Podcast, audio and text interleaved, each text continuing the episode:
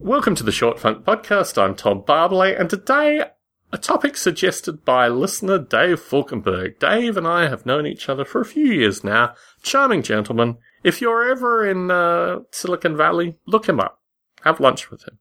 He's well worth the effort. Dave asks about neuroatypicality in the Valley. What he's talking about is whether people in Silicon Valley think differently. Here's my particular take. I don't live in a glamorous neighborhood. I don't live next to engineers or managers or, you know, project managers or directors or anything. On one side, I have a family that run a noodle house. On the other side, I have a fellow whose sister is a realtor and he makes signs for her. My perspective is the population of Silicon Valley, only a small portion of them are actually involved in tech.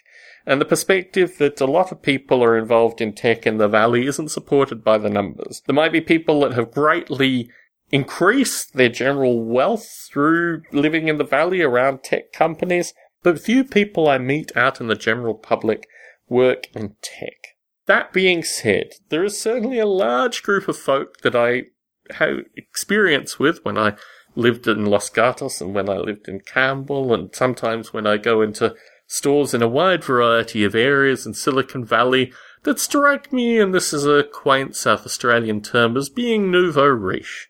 Nouveau riche means new money. It means that you haven't had money in the past and you've come to Silicon Valley and been able to gain money. And that typically creates a culture of bad behavior. I don't necessarily think about the Bay Area in terms of brilliant minds. There are a few brilliant minds here, but in general, I think of the Bay Area as being a bunch of people that have a wide variety of different perspectives and somehow manage to survive together.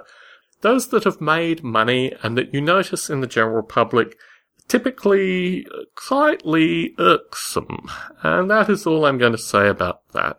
But like many things, you can have a crowd of tourists and it's the one obnoxious tourist that makes you think that that person represents the nation from which they came and all the quiet tourists are just doing their own thing and not being obnoxious at all are completely ignored through this.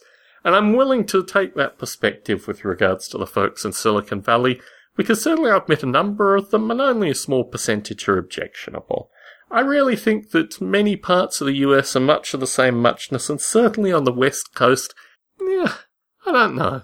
I don't know if there's anything neuroatypical associated with folks in Silicon Valley. If at all, it's just a large population of people, many of whom have been able to gain some wealth based on the fact that they lived in an area where software and hardware was made. And there's a small group who have actively participated in some aspect of that thing. So, Dave Falkenberg, maybe I've answered your question, maybe I haven't. This is Tom Barbalet in San Jose, signing out.